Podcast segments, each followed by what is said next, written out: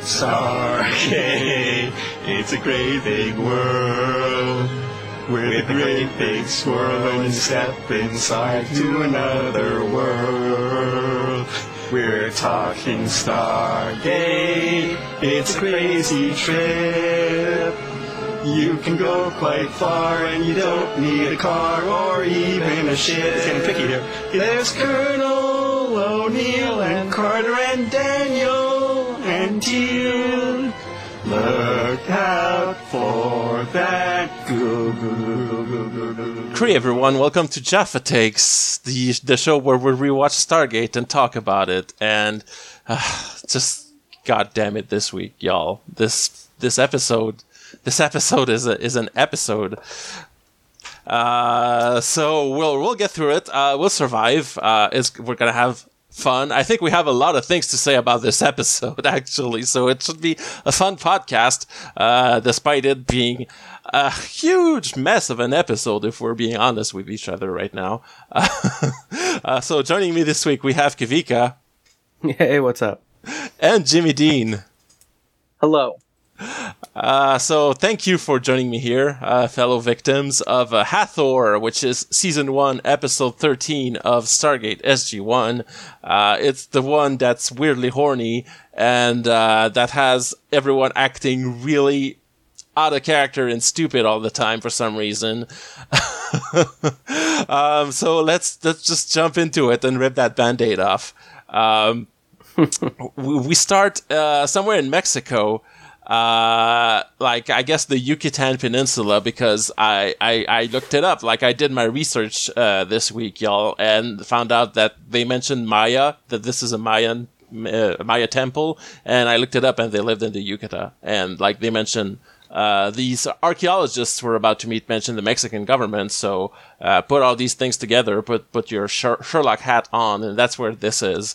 Um, so, uh, as I said, the, we have uh, like three archaeologists. Uh, so I, so, I, yeah, have a, I have a question about how they find things as yeah. archae. You know what I mean? Like it's all it all looks like stones here uh-huh. to me. It's all a bunch of bricks. So and so, these these yeah. bricks didn't even come out. It's not even a doorway no. that's been blocked off. They just knocked out these two hundred fifty pound uh, uh, stone you blocks. Know, stone yeah. blocks. Yeah. Uh, like, yeah, they, they, they, they just like put a hole in the wall by pushing the, those blocks loose, apparently, uh, because uh, this is a heretofore undiscovered chamber in this Mayan temple.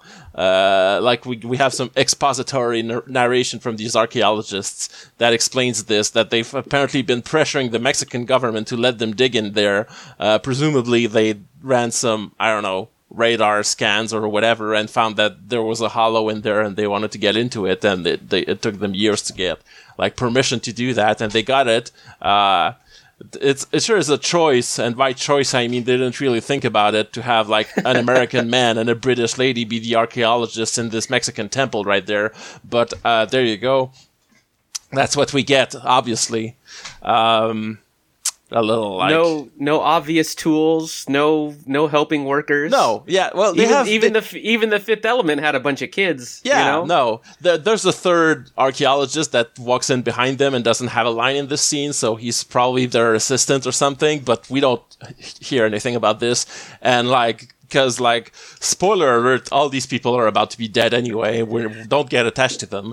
Uh, Kavika, how dare you point out the the budgetary concerns on what is clearly a bottle episode? uh-huh, yeah. This this entire episode takes place on existing standing sets, and they clearly just, like, put a bunch of sand and some props and, like, a, a bit of stonewall on their uh, generic alien planet uh, interior set, and there you go. That's the burial chamber. So she has uh, a very yeah. nice manicure for, you know... it, having had done it thousands of years ago. Yeah, okay. So, uh, jumping a little bit ahead, yeah, so these people, like, uh, brush some sand aside with their archaeologist brushes, as you've seen in movies and stuff, and see, find uh, Egyptian hieroglyphs on this thing, which is the Goa'uld sarcophagus, which, you know, we recognize, and they're gonna, like, Jack and Daniel are gonna recognize it later, in case you didn't, because we haven't seen one of those since the movie. Um, And yeah, they open it, and there's a lady in there. Uh, they they read the, the hieroglyphs on the, the sarcophagus, mention Hathor by name. And these archaeologists obviously are not up on... Well, okay, so at least the, the, the lead guy has heard of Daniel, because he mentions him when they find, you know, an Egyptian uh, sarcophagus inside a Mayan temple, which... It, which is an insane discovery if you go by, you know, mainstream real archaeology. Uh, but he's the one. Uh, yeah, I read a paper by this guy, Daniel Jackson, once, who said that all all the stuff is related, which is, wasn't exactly what Daniel was talking about, like in the movie. He was specifically talking about the age of the pyramids, but I guess he was like, among other uh, History Channel ancient alien bullshit that Daniel uh, studied, there was also uh, the notion of... Uh, you know, that maybe Egypt and Mesoamerican ancient cultures were related somehow. And he published a paper about that and was, like, laughed out of academia uh, you know uh, for I like it. As this? Yeah, go ahead. Uh, so, so people in his field, contemporaries, mm-hmm. know Doctor Daniel Jackson for this theory. Yeah. But as the series and the movie push forward, nobody believes it. So he's yeah, they don't re- they don't respect stock. him. Yeah, he he's literally like the guy from Ancient Aliens to them. He's just, everyone knows who he is, but no one, like, thinks his stuff has any merit whatsoever. Like, uh, l- listen, so, yeah. Alan Grant, you're talking a lot about dinosaurs being birds. Sure, okay. Right, exactly. Uh, how? How? Anyway, how did how did sorry. Daniel Jackson? Were his parents rich?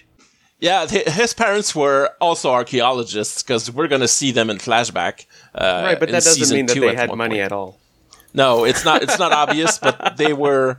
Uh, they they were at least, you know, respected enough to uh, lead an exposition, uh, an exhibit at the New York Muse- Museum of Natural History, mm-hmm. I think, or something.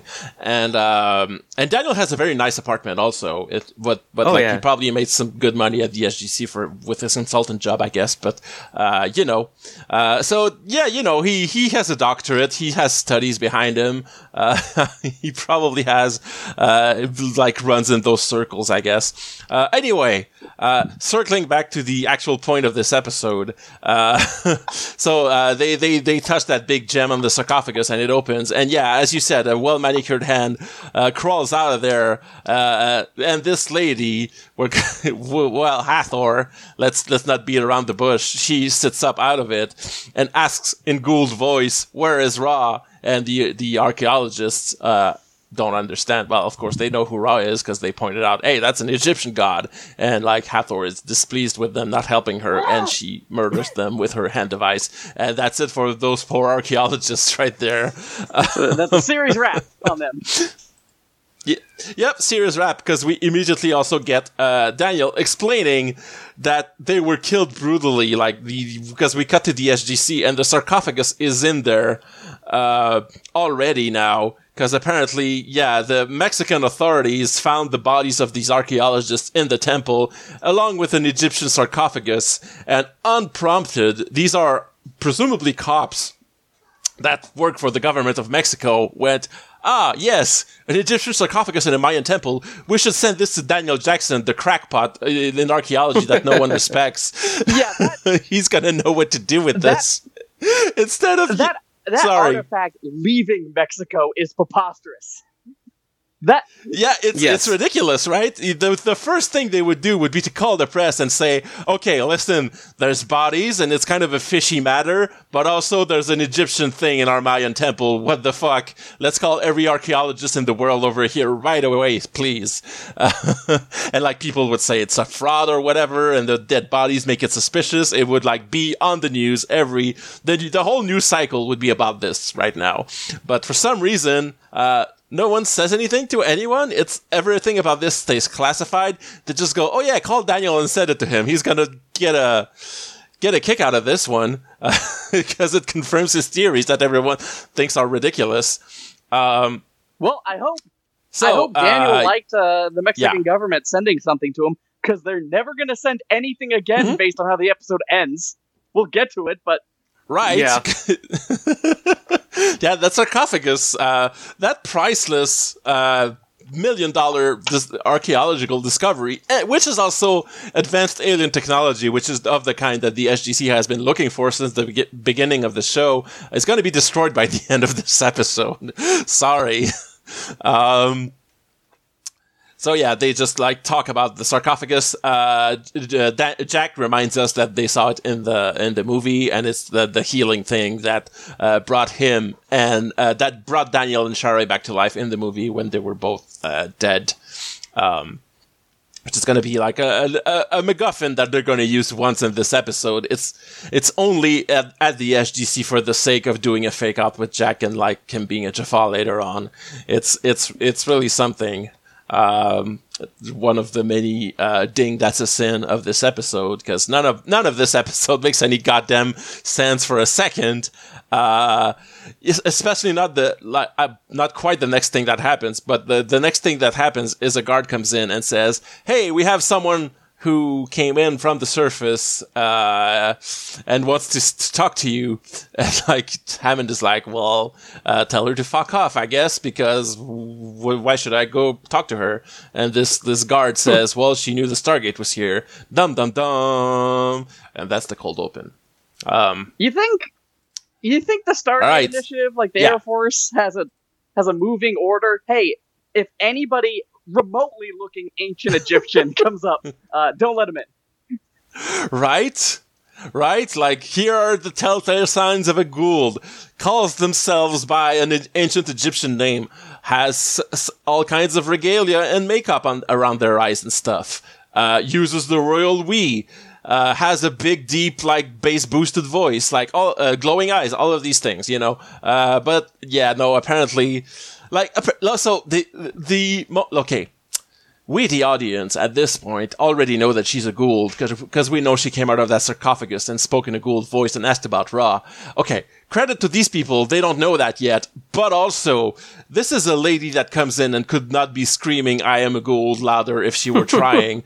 Because, as I said, Royal Wee, she says her name is Hathor, she's wearing a weird flashers uh, trench coat for some reason, because that's just concealing the fact that she's dressed in ancient Egyptian robes. Um, which is, you know, she just looks weird and even creepier with that trench coat. Um, yeah. Like, for at first I thought they had put it on her, but I think, no. yeah, you're right. Like, no, she she went there she to, like, this, this, this guy's dad, but she st- still says, we are Hathor. And, like, she has a very bad wig also, which I can't stop staring at anytime she's on screen. That thing is horrible. Uh, clearly not this lady's real hair. Uh, um. Anyway, um... So, uh, we have Hammond, Jack, and Daniel walking into her holding cell, um, where she says, like, we are Hathor and demand to be released at once. And, like, Hammond and Jack, like, just kind of, like, scoff at it and laugh a little bit, like, get a load of this crazy person. Uh, why would she come here and say stuff like that? I don't know. Why? What, what reason could someone possibly have to say that they're an ancient Egyptian god and know about the Stargate, you idiots? Um... so uh, yeah, Daniel explains what Hathor is, uh, basically the the, the Egyptian uh, goddess of beauty and sex and love and uh, fertility and the harvest and whatever else, you know, the same kind of uh, archetype as, you know, Aphrodite for Greeks. Um, you know, I I would figure that the reason to ha- to having a whole to have a whole panopticon of gods. Mm-hmm. Was so that they could have less jobs. Uh-huh. No, no, no. Yeah, the, she took a lot of under her umbrella, I guess. um, they're gonna get to it, but she's also Ra's wife uh, and daughter, because you know, you know, mythology and its incest. Uh, how much they love that.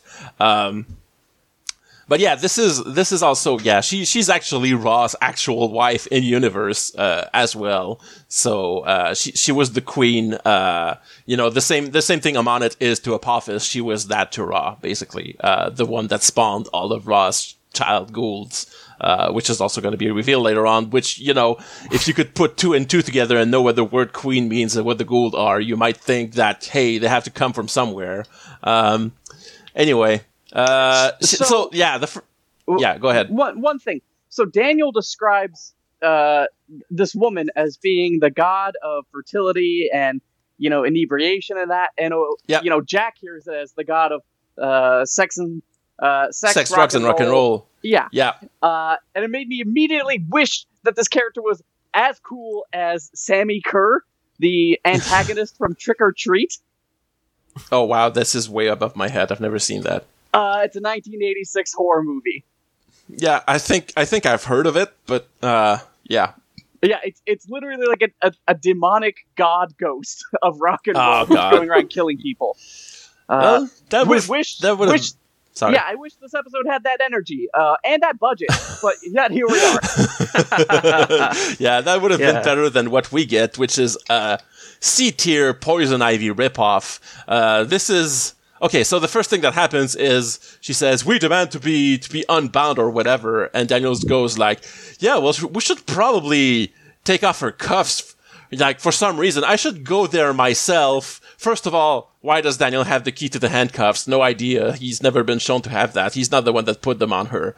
Uh, like, what? Why does he say that? I guess she is in a cell. And, like, at this point, she might uh, have her hands go free, but... why is he the one humoring her on this? It's because, like, it's the old, like, anthropologist thing. But also, at this point, you have every reason to believe that this lady is a Goa'uld. Like, this is... she has every bullet point on the list except the voice. But we know they can disguise the voice from Kowalski, like, all those episodes ago anyway. So don't go next to her. Don't go what she asks... Don't do what she asks you to do. Uh... But he does that anyway. And after this point, well, she breathes some pink dust on his hand, which makes him mind controlled for the rest of the episode now. So he's all under her charm. So uh, everything he does after that is at least excusable as, like, being under her thrall. But, like, he, he already, like, dropped the ball big time before this point by just going there in the first place.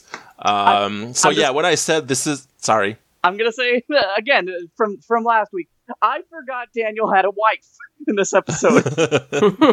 yeah, she's been mentioned briefly earlier, like when he was talking about the sarcophagus. Uh, I don't think she's going to be mentioned again for the rest of this episode, which is going to be, you know, uh, Daniel's going to get laid later on, well, which is the nice way to say it. He's going to get raped later on by Hathor.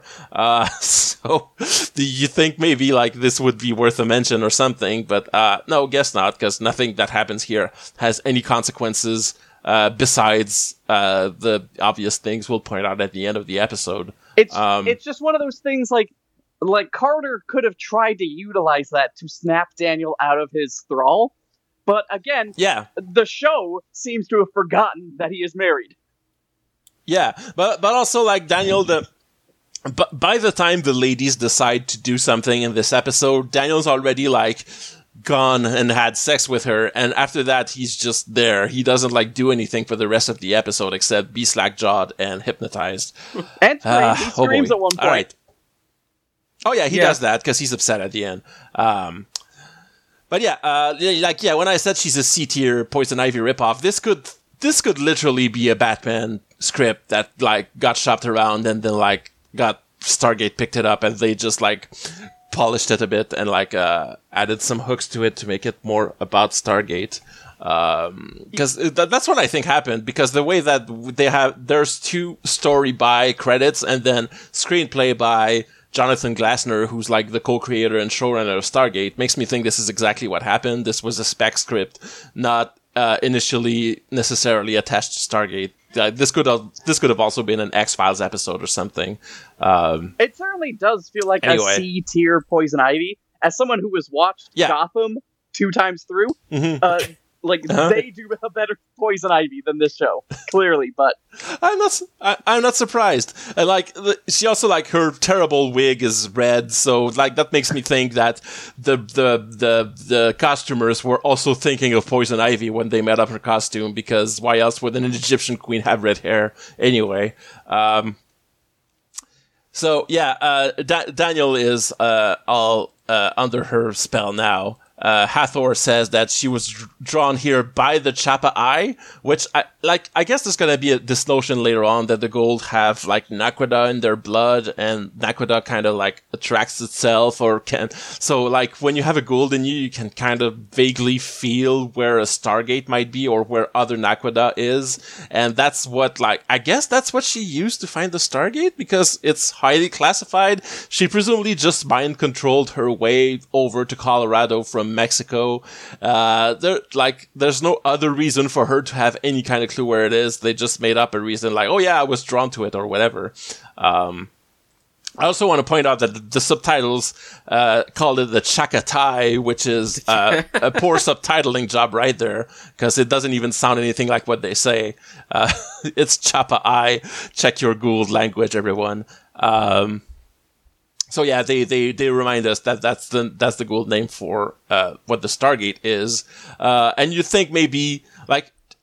Uh, O'Neill is the first person to say the word Stargate in this scene, and you'd think maybe, like, in front of a prisoner that they know nothing about, he might not say the super classified thing you signed an, an N D A for, but there you go, he just says it right there, because uh, this is a poor script.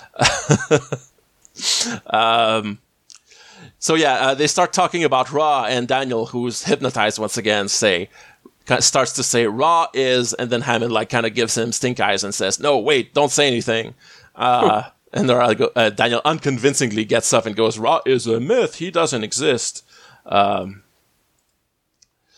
uh, yeah. And, okay. So they, they do a little bit more exposition, and she says that Ra is her, her husband. And Daniel says, so it's said that Ra uh, corrupted and imprisoned Hathor in mythology, and she gets upset at this and says, we were not corrupted.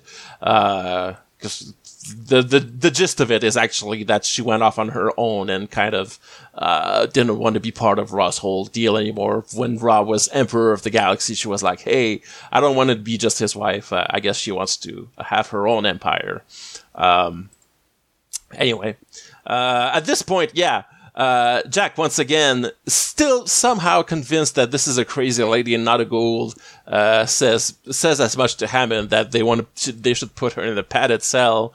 Uh, and Hammond is at least a little bit more discerning and says, uh, no, we should actually ask her a bunch of questions and figure out what she knows, which, you know, makes more sense at least. Uh, the next thing though is that, uh, Hathor, uh, calls him The, the the you with a crown of marble, which is kind of funny, but uh, she says that she wants to kiss his hand, and at first he's like, get fucked, why would I do that?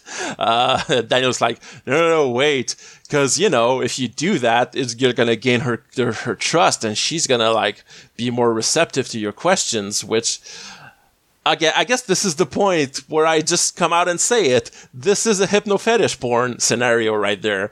Everything that's happened so far with Daniel being the one that gets everyone else like hypnotized is, is just the thing that happens in that specific type of porn video. And I'm sorry to have to tell the Stargate writers from ninety-seven that my internet brain now knows this when I'm watching this, and this is the only thing I can think of.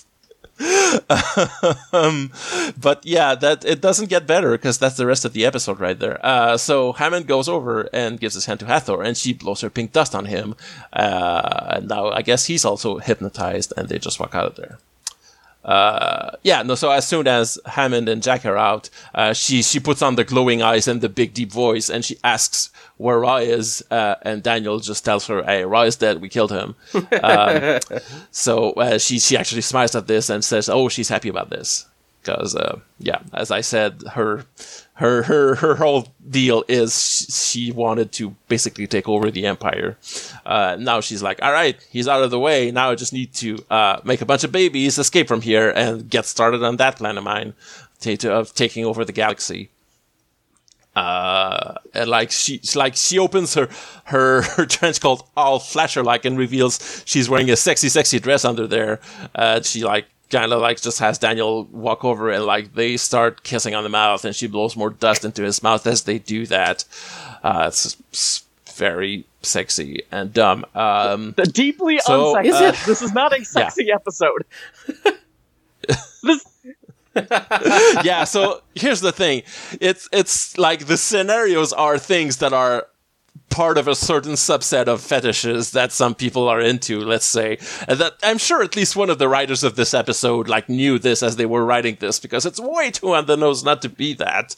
Uh, but also, it's not played sexily, and the actors don't really play it sexy either, because they they want this to be a scary horror thriller episode thing. It, so it's, it's kind of like when I bad. watched Showgirls for the first time. And they get to the, the sex scene in the pool. Oh, and it's yeah. simply yeah. unsexy. The, the least sexy sex scene ever filmed. Yeah.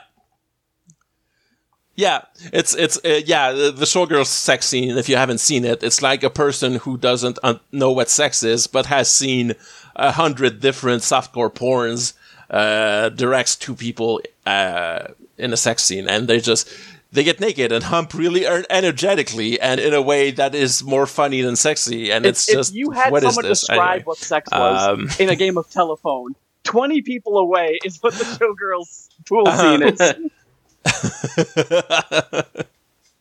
Yeah.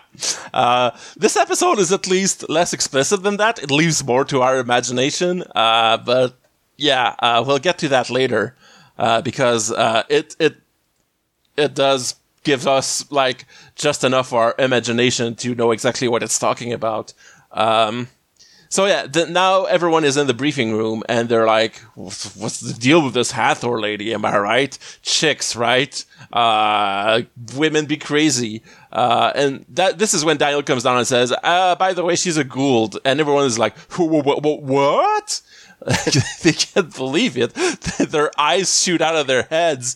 Because uh, who could have possibly guessed that? Like, she said her name is Hathor, and all the Goa'uld we know are Egyptian gods, and I want to tear off my hair right now. Uh, um, yeah, there's a lot of willful uh, stupidity. Yeah, it's it's like...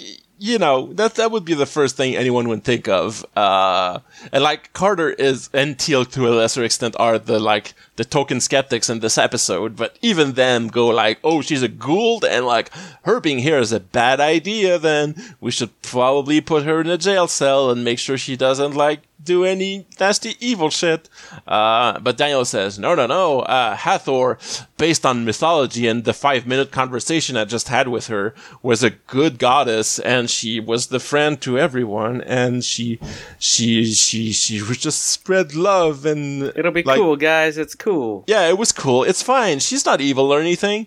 Like, I just told you she was Ra's wife, and, like, she's literally Ra's wife, but it's fine, it's cool. We should just actually have her come down here and check out the place, like, freely. And, like, O'Neill's like, no, no, no, wait, no. But then, like, Daniel goes right up in front of uh, General Hammond, and I guess through the transitive property of mind control gas, uh, he looks at him in his eyes, and Daniel's eyes light up in that pink dust that that we saw. And Hammond has a reaction, which, you know, we know Hammond has already been gassed, so he's already mind controlled at this point, but, like, it needs, like, a supply of it to keep going it, to keep, to keep you under control, and I guess he only got a small part of it, and he's starting to slip out, and just looking at Daniel, like, snaps him back into it. Um, anyway, uh, so Hammond says, yeah, yes, you're right. We should have her come down here and take a look around and stuff. Like, Hammond sends the guards over to get her, and Jack once again says, hey, are you out of your mind? What the hell are you talking about? Like... And at this point, like, they, they they don't suspect that mind control stuff is afoot, but, you know, you think they would raise way stronger objections and maybe do something to prevent it, and maybe, like, go, hey, maybe go lay down, maybe you're not thinking straight. Um, the best they can do is that Carter says they should close the blast door to hide the gate while she's there, and they do do that, um, but not, not that's not going to do much good anyway. Because, uh, yeah, she walks down. She, she's lost the trench coat now. She's just in her dress in front of everyone. Because I guess now that everyone knows that she's a Goa'uld, it's fine to just look like that. Uh, even though, like, clearly only the two mind control guys trust her at this point. The, the other ones go along with it with with it because of the of chain of command and hierarchy, I guess. If Hammond says it's fine, it's fine. Uh, military is a hell of a thing, I guess. Um, and like Hathor asks for some water, and Hammond asks O'Neill to give her water, which, you know. Jack O'Neill is a cur- is a Air Force colonel, and you know he's being given that intern task right there. That that should raise some eyebrows, I guess. Uh, but he does like take the, the glass of water to her because this general did just give him an order, I guess. Um, he hands it to her, and obviously she does the hand kiss thing and blows her dust on him again, uh, which you know, like. Okay, so all three people that had that done to them were the only ones that saw it happen the first two times. So anyone who would think it's fishy that she keeps doing this is is already under control anyway, but yikes. Um, but, okay. So next, Teal'c goes up to her and like kind of just gives her this defiant stare and says, "Hey, so I hate Goa'uld. I I I hate everything you stand for, and I fight against your kind, and I kind of want to kill you or whatever." He doesn't say that. He just stares at her angrily, um, and and and like. Uh, And like Hathor says clearly that, "Oh, hey, you're Jaffa," and she recognizes Apophis's emblem on his forehead, and. Uh, Uh, and she says, "It's fine. Like, Apophis is one of my enemies too. I, I, I'm against him. I'm on your side." Um, which is like, to be fair, that part is true because you know Apophis is uh like both in mythology and in Stargate, uh, Apophis was opposed to Hathor and Ra, and he's kind of a a shitlord in in the ter- in terms of st- the Stargate power rankings as of as of season one, and like the other system lords don't really like Apophis either. Like basically everyone hates Apophis, including other other Goa'uld. So that part is at least on the level, but it's not it's not quite uh, the enemy we'll, of we'll my enemy is my friend, as is, as is going to be alluded to. Um, right now, actually, yeah. Uh, but but the part that really breaks me is that uh, like. Teal'c keeps being defiant in her face, and she picks up his hand and blows at it. And like we, I guess we're supposed, we the audience are supposed to think that Teal'c is under mind control now, but she, he, he's not gonna be because his Jaffa, his Goa'uld is gonna like prevent him from falling under her control. And like she knows this. Hathor should know that Jaffa can't be mind controlled because, like, she's a Goa'uld. She knows what Jaffa are. She knows what they do, and that's her power right there. So why would she even try that? I don't get it. It's just nonsense. So, um, next up, Carter is the one who goes over there and defies her. Uh, Hathor starts by pu- trying to pull the charms on her, I guess, by calling her extremely beautiful, and it it. almost seems like she's testing her gaydar because she wants to figure out, okay, if this lady's gay, maybe I can use my mind control on her too. Uh, but like Carter doesn't take the bait. She's just like stares at her and like deadpan says, uh, "Thanks, you too." Uh, not not in a "ooh, you think so" way. Uh, so I guess if that was the point of that sentence, uh, I, that that's not that it didn't work in Hathor's favor right there. Um, this, this episode is. I, I would label it heteronormative in that oh, the, yeah. the fertility goddess, the, the goddess mm-hmm. in, in charge of love, uh, seems to mm-hmm. only be able to affect uh, hetero men. Yep, it's it's it's a it's a nineties show because they don't they don't think that uh, anything outside of the cis hetero uh, normative mold can can exist like in a way that needs to be addressed for this episode anyway. Because uh, yeah, this uh, as far as this episode is concerned, the dust works on all the men, doesn't work on women, uh, doesn't work on Jaffa either, uh, and that's it. That's that's the end of the story because no one is gay and don't worry about it and everything is okay. Uh, by the way, I looked it up. Uh, I mentioned that in the, the, the podcast chat. I looked up like the Stargate uh, wiki page for L G B T characters, and it has a whole six characters listed for the whole franchise. Uh, one of which is in a novel, so never appears in any T V show. Two of which are in Stargate Origins, which is the bad web show we're never gonna talk about. And like, the, so there's one in Atlantis and two in Universe, and that's it. These are the only non, like the only canonically non non-cis straight characters on this franchise, which is kind of a bummer, uh, maybe expected based on what time period this uh, this started at and like ended in twenty eleven, which is, you know, uh, fittingly, that's when there was Universe and one of the main cast members is explicitly gay. Uh, but that's that. Yeah, it was like twenty-nine to twenty, uh, two thousand nine to twenty eleven by then. So it was right around when, you know, Battlestar Galactica also had gay characters at that time. So it was starting to be accepted at that point. Uh, I mean, but like, we, yeah. we are jumping past Xena and Buffy. Like, yeah, okay. Yeah, oh, that's for sure. Yeah, Buffy started having that like in season three ish, right? Uh, uh, and four. Like with Willow later on. Yeah, because, yeah, yeah, you had, uh, you had Faith, uh, not Faith. No, Tara, yeah, that's Faith, Tara. Right? Once, Faith. Yeah, once Willow yeah, gets there, to college. Yeah, yeah, yeah. So Willow, Willow finds out she's gay and and stuff. But like, there's anyway. May, maybe that's just headcanon that Faith is, is bi or whatever. I, I'm not. I, I don't remember if that's ever uh, explicited. Anyway, yeah, you're right that Buffy was one of the first high-profile genre shows to have uh, an, a queer character in it, uh, and this is this predates that. But Stargate is still uh, pretty. Impressively slow to uh, get with the times, so to speak, and it certainly wasn't there in nineteen ninety-seven. Mm-hmm. Um, which is like, yeah, it's it's also like contemporary with D S nine that was at least doing some stuff with gender at that point, which Stargate is not touching. Uh, it's, there's going to be some gender stuff with the Goa'uld and their hosts a little bit later on, but it's it's it's it's very.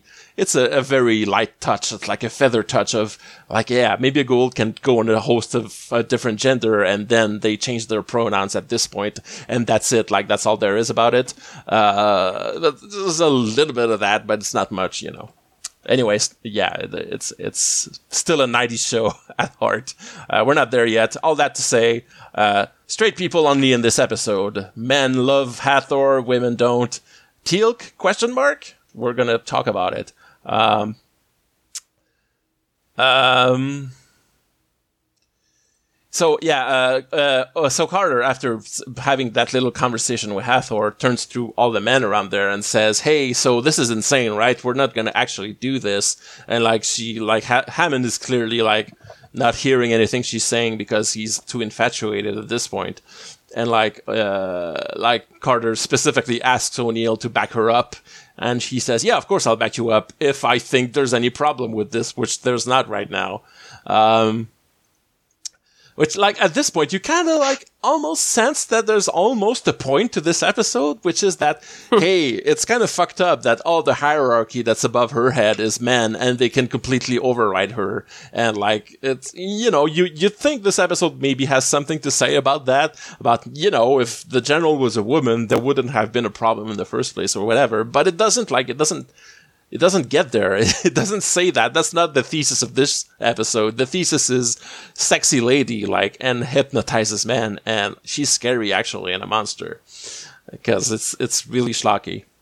Um, so, uh, they, they basically... So, uh, they show Hathor to her guest quarters, which looks like the presidential suite, basically. It's a it's a really nice room with, like, a couple couches, a nice bed, and a T V and everything. Uh... And a big U S flag, which like really highlights the presidential suite. Um, uh, uh, like yeah, yeah, so they, they bring her there, and they start to say, "So we'll have a couple guards posted at your door at all times." And she blows some more dust in Hammond's face, and he goes goo goo gaga. Um, and then like Oni is like, "Are you sure of this?" And she goes over and does the same thing to him, and like they both go, "Oh, I guess no guards is fine." Uh, I, we almost skipped o- we, we skipped over it in the previous scene, but Hammond makes the funniest face as he's leaving the previous scene to lead Hathor to her room. Like, he has the horny eyes on, and it really cracks me up uh, to see this guy acting this way. Uh, very much outside of the stuff he, he usually does on this show. Uh, so yeah, uh, she's convinced the man that do not have any guards there, which is...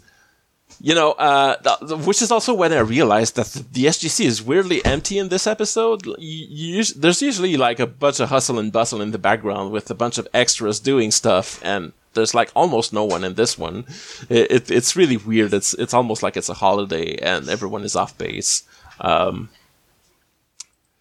But I guess like it's for suspension of disbelief. If, if there was a hundred people there, you would really wonder why no one is doing anything about this, um, which is convenient. Uh, so yeah, uh, Hammond and O'Neill leave the room, and Hathor tells Daniel, "Hey, stay here." Uh, and she says, "Like, uh, yeah, uh, do I have your eternal, undying devotion? Whatever, do you swear your allegiance to me?" And she eventually says, "Would you die for us?" And he says, "Yes." And like, there's a, a sinister music cue there, because as if we're not supposed to understand until this point that it's really dangerous and dark what's happening. That Daniel is under control, complete mind control at this point. Um. So, uh, yeah, the next scene is uh, Carter and O'Neill walking through a hallway. Uh, and Carter is once again trying to get it across to him that uh, Hathor is dangerous and that they shouldn't, like, be letting her roam free in the S G C because she's a Goa'uld. And O'Neill just says, yeah, relax, it's fine. Uh, she, she's good, don't worry about it. And, like, he tries to pull the weird... So it, pe- pe- people said that about Teal'c, and you hate it when people say that about him, and he's already proven his his friendliness to us, and like, don't you think you're being a hypocrite right now? And she says, yeah, no, but Teal'c saved our lives and stuff, and he's proven he's on our side, and she's done nothing since she got here except demand stuff. Like, that's... That's uh, that's fucked up what's happening. And she points out that usually even when, like, you know, an enemy uh, flips side over to the U S, they still have a bunch of C I A agents check them out all the time and make sure that they're not a spy working for the other side or whatever. And, uh, yeah, O'Neill says, Daniel's watching her right now, which, you know, very uh, convincing argument there. And I guess Carter gives up the argument at this point because he's uh, he just walks off and she just stares, like, worried. Um... So, uh, we're in the gate room now, uh, where the sarcophagus still is, because uh, no one's had the time to move it away from there, which is, you know, you think it, it's it's literally, odd. yeah, it's literally standing right at the bottom of the ramp to the Stargate, which you'd think would be a safety hazard, like people would trip on it. And we know that there's these yellow lines around the Stargate that says keep clear, and it it is explicitly not clear right now. There's a big obstacle in there, which they, is They wouldn't uh, nice. just bring it to any um, other room. Like, do they just treat that one room as, this is where relics go? Any artifact, just shove it in the gate room. Yeah. Because, yeah, they, they didn't have a big warehouse set to put this on, I guess. And, like, as you said, this is a bottle episode, so they only use the sets they already have. Uh, they didn't have a room they could pretend is a storage room for this thing that's big enough. Uh, even though I'm pretty sure, like, later on, there's going to be, like, you're, you're going to see more of the S G C and rooms like that and the gym and let's, whatever. You're going to start seeing them. Let's just put it into that um, room that has no security, that has multiple access points. uh-huh. And which has, you know, the Stargate, the most important object that we have in our thing. Um, it has the the just the, the worst history of uh, of breach.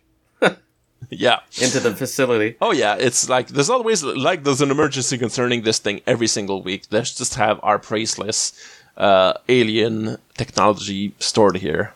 Uh, So yeah, they, they chat a little bit about like Daniel is still uh, giving her her own exposition and saying, you know, in our mythology, you're described as the most beautiful woman that ever lived, et cetera, et cetera. Which, you know, I'm I'm sure in Egyptian mythology it says that, but other mythologies had always say that about about whatever their sex goddess I'm, is. I'm gonna um, try to be polite. So whoever whoever uh-huh. is like writing that is probably under her thrall mm-hmm. historically. M- I mean, just my, my own yeah. preference, like Doctor Fraiser is more attractive in this episode than Hathor. oh yeah, I mean, yeah. Well, the, the, the, well, Doctor Doctor Fraiser is always attractive in every episode. Oh yeah, she she's a she's a pretty woman. Uh, like the the lady who plays Hathor is not ugly by any stretch, but they really play up how sexy she is in an in an overdone way that is like just camp. Really, it, it, you don't really yes. buy it, and like and and the stupid ugly. Wig really detracts from her whole deal. The veins um, on an Egyptian wig, Ugh, that, that's a hard sell. yeah, exactly. Um, like, I guess she is showing more cleavage than most women tend to on this show, which is, anyway, and has more makeup on. Uh, yeah, so she, she, she goes over to the Stargate and starts talking to it, which is nice. She says, "I've missed you, my love," or whatever. Um, and then they talk some more, and she just lays it out for Daniel that says, "Hey, don't you wonder where Goa'uld come from, little boy? Let, let's have the birds and the beasts talk about Goa'uld." And, uh, and he says, "Wait, what? They come from you? You make them?" And she says, "Yup, that's me and me and others." And which, you know, it's, it's something you might have assumed, considering uh, Apophis has also referred to Amaunet as his queen, that this is the kind of situation they have. Uh, but like, this is, yeah, this is where it's made explicit that Goa'uld queens spawn, uh, Goa'uld, uh, litters, I guess, uh, a bunch of them in the, in the same, uh, water tank or tub in the case of this episode. Um, so, uh, speaking of Doctor Fraiser, this is where she enters the episode, because she walks in there, which I guess she came back from whatever holiday was happening, because she hasn't been there until now. Uh, she's, she's, she just walks into Carter's office, or at least this, I, I guess this is the infirmary, because there's a bunch of x-rays on the walls and stuff, and this is the only computer that has internet or something, because Carter's doing some research at that computer. Um, Yeah, like the, the the most buck-wild exchange happens now, which is Carter says, "Hey, have you noticed that all the men here are acting weird?" And Carter's like, uh, yeah, oh my god, you're right. What the hell is is up with that?" You would think they would, like, they, they don't sound alarmed enough, in my opinion, about the fact that their whole chain of command is completely compromised by everyone acting irrationally about this woman. Um... And Carter says, yeah, I, uh, I Alta Vista'd Hathor for a second here and check out the, the cool, hot nineteen ninety-seven webpage I found about her. And I love this. nineties internet is chef kiss. I love it whenever it appears on a T V show. Uh, we, we have, we have Netscape in what looks like a Windows pre ninety-five window, uh, with a GeoCities ass page that says Hathor, the original goddess of love, with a tiled background, with static images, with a U R L that starts with file colon slash slash slash c colon slash H T T P, which is very legit and fake, but I love it. Uh, I just I just noticed that. Sorry, I I freeze framed on the computer screen, and the U R L is not a real one, and I I think it's really funny for some reason. Um, uh, yeah, so we get like uh, some shots of that uh, web page as. Uh, Carter is saying, so there's a bunch of different goddesses of love, and some theories say that she's all the same goddess. And I guess this is like, yeah, this is the the, the lore that they're establishing, is that uh, all the other ones we mentioned, uh, is like, she says, Ishtar of Babylon, Astarte of Syria, Ceres of Rome, but like Ceres is, uh, uh, he, she's, I forget her name in Greek, but she's the, the, uh, the harvest goddess. She's not Aphrodite, because that's Venus in, in Latin. Um, which you would think she would say Venus or uh, Aphrodite or whatever, but no, Ceres. Um, so, uh, y- yeah, uh, so Carter says that, uh, everyone has some nice things to say about their respective goddesses of sex in history, but, uh, there was a period apparently in ancient history where the story says that Hathor was sent by Ra to, Uh, destroy mankind, and then Ra changed his mind, and they became enemies after that, because I guess Hathor had that hate boner on and wanted to get the killing going, and Ra decided, no, no, no, don't do that, and that was the source of their falling out or something. Um, not going to be elaborated on. This is all we get about this. But yeah, the the the the the the the one important thing is that she she struck off on her own at, after that point, and she was no longer uh, associated with Ra. Um, and like she says that, yeah, according to once again the internet, uh, the, the Hathor was able to uh, to. to control the wiles, uh, use her wiles to control men and, like, make people drunk with her presence. Uh, basically, you know, mind control. Uh, and say, oh, yeah, that sounds like what's going on here. It really feels like we have two dots and we just drew a line between them. And that's it. That's the picture, because that's all there is to it. um, And Carter says, so this, it must be some Goa'uld tech that is doing this mind control thing. I wonder what it is. Uh, and uh, yeah, they say, Fraiser says, uh, maybe some chemicals we don't know about. And Carter says, super pheromones, which is a nice conclusion to jump to. But uh, yeah, I guess. Uh, okay, Fraiser is the one who says super pheromones. It's just that the, the subtitles say that while the camera's looking at Carter. Um, So, yeah, Fraiser's theory is that it's pheromones c- combined with, uh, like, like pentothal or something that makes, uh, people suggestive, like the truth serum kind of thing, the, the, the known mind control, uh, the old standbys, you know, or whatever. But an alien version of it that actually works and is effective and stuff. Um, I, I appreciate that they try to, like, they, they try to work out what it is. Uh, the episode doesn't really yeah. go anywhere with that. They could have just said, no. "Well, it's probably magic. She casts a spell on them," uh, because they don't. Yeah, or she she, she has yeah, a they, they yeah. Don't try to resolve the issue scientifically.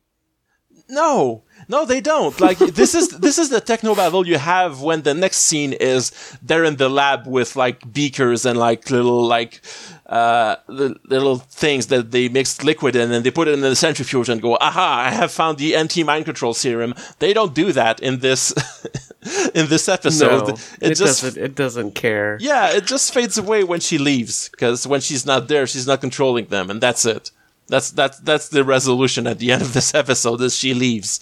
Um, so yeah, they they decide. So if we can't figure out how to undo that, because like Fraiser's like, oh, we could take years to develop or whatever, and Carter says, well, okay, we sh- so we should neutralize Hathor then. Um, so. Uh, So we get back to Hathor and Daniel, who are walking back into her room. Uh, and, like, Daniel is asking a bunch of questions about Goa'uld uh, reproductive processes. And Hathor really uses words that mean something else to say, we need the, the juices of the whole spe- of the whole species because to get the code of life, which is really a lot of words to say that she wants Daniel's cum right there, because that's what yeah. this whole scene is about. Have fun, everyone. I wonder if Michael Shanks remembered that his cum was a plot point in an episode of Stargate in nineteen ninety-seven. Uh... But here we are. This is the other por- real porny scene of the in this episode, where she gets right up at him and takes off his glasses and goes, "I need your code of life from your juices." And he goes, "Ah, yeah, you need me to make more Goa'uld." And like for for like just a second, he snaps out of it and realizes that it's fucked up what she's doing. Uh, but like she she kind of like he kind of grabs her arm, but she's right in his face, and she just blows more dust at him. And now he's uh all the way hers. And there you go. Uh, Rufy Daniel at this point is gonna be sexually abused by Hathor. Uh, and it's not going to be framed that way at all. Well, there's going to be one scene later where it's kind of like, you, you kind of get the picture, but also it's it's not like, Daniel is never going to, like, go, next time they see Hathor, oh yeah, by the way, I'm sorry, everyone, Hathor is going to be back after this episode and later episodes. Uh, the other episodes are not as bad as this one, at least, I can promise that, but... Uh, yeah, she's she's not out of the picture, she's not out of the story after this. Um... But yeah, he's not going to be like, lady, you raped me and that's fucked up and I want to like make good on, well, I want you to make good on that or whatever. That's not going to be a factor or anything. Uh, cause you know, in, how in pop culture, uh, when a woman rapes a man, it's not really a thing. It's just, it's at best a funny thing that happened, uh, or real sexy. So there you go. This is once again, a, a nineties show, um, and a bad episode of a nineties show. So, uh, So, uh, so now all four ladies in the S G C, by which I mean Captain Samantha Carter, Doctor Janet Fraiser, and two other ladies who don't have a speaking role two, and are just random, extras, yeah. have dressed in camo in like heavy armor and are now, uh, Carter is handing them guns because they go, yeah, now we're the resistance. We have to, uh, find Hathor and shoot her. And like uh, Fraiser establishes that she's shot a gun before in in training. Uh, it's not really clear because she's just doctor; she's not an officer. But I guess she's yeah. also, she's had basic military training on how to shoot a gun anyway, because she was going to be a military doctor, I guess. Well, you, I mean, she is a military. I mean, you would have even even offshore training, you'd have yeah. arms training. Right. That, I mean, it makes sense. It's just, for a second, I had to stop and ask myself, wait, is she a soldier? And I guess, like, technically, maybe yes, but she's just a Ooh. doctor. And she, even outside of the base, she also works in a hospital. And anyway. Um, What's important is that, uh, moving forward, I'm going to believe that Doctor Fraiser could take Daniel Jackson in a fight. Oh, yeah, for sure. She's she's had more gun training than him. She says that she can she knows how to point and shoot that uh, M forty or whatever gun this is. I'm not sure. Don't quote me on that. Uh, e- eventually, all the Stargate guns are going to be P ninety s, but we we're not at that point yet. Um, uh, yeah. So then Teal'c enters the scene because we haven't seen him since the briefing room scene, like way back. Uh, don't know where he's been, but he hasn't been part of this episode much. Um, And he walks in, and uh, all the ladies point their guns at him. Uh, and he goes, "Hey, no, I'm good. Uh, trust me, I'm not under her control." And like Carter says, "Yeah, well, we know that all the men in this space ha- are being controlled by her right now. Uh, and you're a man." And he says, "No, I'm a Jaffa. Uh, my Goa'uld protects me," or whatever, which is... Uh, it's- Anyone looking for gender in Stargate, uh, have fun with that one. Uh, it's not, the, the show's not giving us much, but uh, for for the purposes of this episode, I guess Teal'c is an honorary woman for a second. Um, may, may, uh, anyway, as a cis guy, maybe I'm not the one to discuss these themes or how they resonate or whatever, but uh, there you go. It's not much of one anyway. It's, it's just a, a coincidence of plot contrivances that Teal'c is immune to that. Uh, mind control gas. Um, but yeah, I guess they have him now on top of uh, these couple extras that I mentioned, uh, which once again, you would think maybe someone would say, "Hey, it's fucked up that there's only like four of us on this entire base and everyone else is a man who's being mind controlled." You'd think maybe if we had more gender parity in here, this wouldn't be such a problem, and like maybe turn to the camera and wink or something. But uh, this is not, once again, the, they, they don't even seem interested in making that point, even though it's a real easy one to make in this scenario. Um, so yeah, uh, Teal'c basically says... Uh, Hathor's the Goa'uld. My, the only thing I care about is fuck the Goa'uld. So please give me a gun so I can shoot her. uh, and Carter says, "Mister Teal'c, welcome to the Resistance," or whatever, something to that effect, and just hands him a gun. Um, so, uh, the, so the, you see, like, yeah, Carter, Fraiser, and Teal'c walking around, uh, with their guns. Teal'c looks real cool because he has like a bulletproof vest on top of his t-shirt, and he's holding his gun one-armed, uh, pointing up, upwards. He's got a real cool Predator vibe going on in that scene. I, I really dig it. Is um, is this the first time he's wielded a gun and not his staff? I uh, believe so. Yeah, there was the one time in the Broca Divide where they had to shoot guns to scare the, the caveman. I think that That's there was right. that one. The, yeah, the and then oh yeah, yeah, yeah, yeah. There's this time. Um, It, he looks good with a gun, I'm sorry. Like, the the staff is a cool weapon, and it's nice that Teal'c has his signature weapon and everything, but the dude looks good wielding a gun. He he, he looks just real cool. Um, so, yeah, uh, they, they've gone, like, they're going directly to that uh, suite that Hathor occupies, uh, where they just find uh, catatonic Daniel sitting on the bed uh, with a thousand-yard stare, completely unresponsive, Uh, in post not clarity, thinking, uh, I just got raped by Goa'uld or something. Pro- maybe not, because he's under mind control, so maybe he's just, like, completely blank-minded at this point. Uh, it's a little creepy, a little funny. He's just, like, the face of a man who just gave all of the cum that that yeah, is. Yeah, he's just been... You know, he's just been drained out. He, uh... Yep, he's empty. Uh, he's like, I'm just going to need to sit here for twenty minutes and uh, recuperate at this point. If you have some water, that would be nice. Thank you. Um, uh, he all, he at least got dressed back up. He's not naked at this point, which is, you know...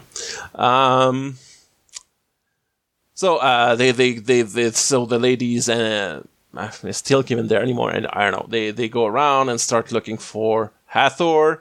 Uh, they go over to, I guess, the, the... So this is the room past the locker room, because we send, we see them enter through the locker room into, I guess, the shower room. And I don't think we've seen that before, but it must have been there all along. We might have seen it in the background of some shots that were in the locker room. I just really like the geography of the S G C, because it really feels like a real building, because you, you recognize the recurring rooms pretty easily. And I think it's been mentioned before that the gate room and the control rooms and the briefing room next to it is all one big set that they actually shoot in. It's really cool. I like it. Um, anyway, uh, the shower room has one of those tubs in the middle uh, that, you know, it's one of those uh, jacuzzi, the, the small jacuzzi tubs that you can basically only sit in, uh, that you find in locker rooms and like uh, yeah, the, yeah, the sports, the sports places and hospitals. I have never okay. been in a locker room that has had a single tub facing everybody who's getting changed. Yeah, that's that's the thing, though. This thing is placed there like it's on an altar. This is like the center of attention of, the, of this whole room. And yeah, there's, there's I guess, a wall between this and the, the, like a privacy sh- screen wall between that place and the lockers where people get changed. But still, yeah, it's well, in the middle of okay. it instead of away in the corner. To say that people get changed is overselling it. Yeah. This is a full ass uh uh uh ass out shower room. Yeah, okay, yeah. Like... There's, there's, there's the showers in the back that we don't actually see right now. Uh, but yeah, there's this tub in the middle of it. First of all, there's only one of them, and it's a single person thing, so you'd think they would have maybe a few more of them if, you know, they keep having teams of four soldiers that come back from alien planets and have sore muscles and need to relax in one of these. Um... Because this is specifically like a hydrotherapy tub. This is you go yes. you go in there to relax your muscles when you need to actually heal from being wounded or whatever. They they have that in like sports locker rooms also when athletes like get really sore. I um, I watched this and I had two plausible theories. One was yeah. Hathor made all those guys build her a tub, which didn't seem that feasible. Uh, I don't, I don't yeah, we, we just see someone with a welding torch. Yeah, yeah. I don't think he has that schooling, uh, Daniel Jackson. Uh-huh. The second is that no. General Hammond had it installed so he could have an aqua throne to watch over his men. oh yeah uh yeah and like the next shot we see that there's like uh Carter walks past some showers like right behind her, so this tub is directly facing the showers also, which is nice. um Well, yeah, Hathor is just uh, chilling in that tub, like uh, her eyes are closed and she's just having enjoying a nice bath at this point. um But I guess she hears the ladies walk in, and she opens her eyes, and she calls out to them in Goa'uld, uh, in her big Goa'uld voice, uh, and like General Hammond, among others, and O'Neill, uh, and a bunch of other soldiers walk out and form a human shield in front of her, essentially. Um, um, and like uh, th- it's a little creepy because O'Neill like has a line that's like, "Is that any way to treat a guest?" And it's the kind of sarcasm that he does say when he's like in his normal mind, but he's like. Doing it, doing it with a sinister intent, and it's kind of creepy. It's, it's a, I guess it's a good choice of line. So I'm not gonna praise much in this episode, but this one line is cool. Um, and you see, like, like there's other soldiers that like walk up behind the ladies, uh, and like hold guns at, at them and arrest them. And Hathor just kind of like stares at them and smiles through, through the human wall. Uh, so yeah, now all the ladies and Teal'c, because uh, he's in a different cell, but he's they're they're all under arrest. Uh, all the ladies together in one cell and Teal'c in another, I guess, because you know, gotta keep segregating the genders at this point, even though we're all um, an army of mind control alien slaves. Um, uh, so yeah, so th- we have our little feminist like. Our little quote-unquote feminist moment of the episode, which is to say uh, our moment where the male writers in the nineties said, we should say something about women in this episode, and they wrote this one scene in it.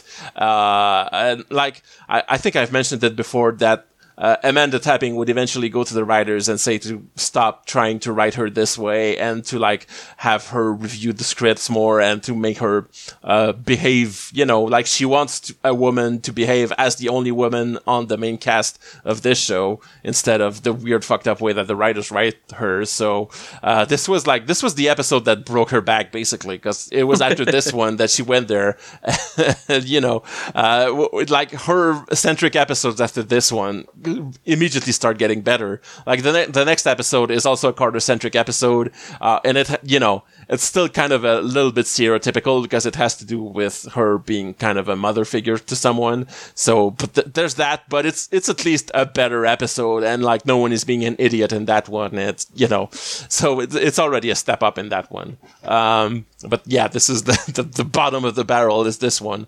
Uh, so yeah. Uh, this uh, this little conversation that I alluded to is, uh, yeah, Carter says she's sick of being the girl on the team, and like uh, she keeps feeling like she's not really part of uh, the team. And Fraiser mention, mentions her ex-husband, uh, who like tried to uh, talk her out of uh, signing up to be a military doctor.